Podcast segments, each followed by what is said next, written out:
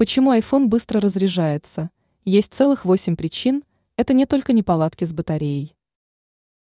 Смартфон от компании Apple считается высокотехнологичным устройством, которое в большинстве случаев работает стабильно. Но если аккумулятор истрачивает заряд, то девайс быстро теряет смысл, им нельзя пользоваться. Поэтому если ваш аккумулятор стал быстро терять заряд, то важно обратиться в сервисный центр.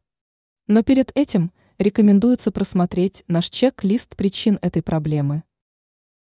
Почему заряд iPhone быстро истощается? Вот несколько причин. Сбой программы.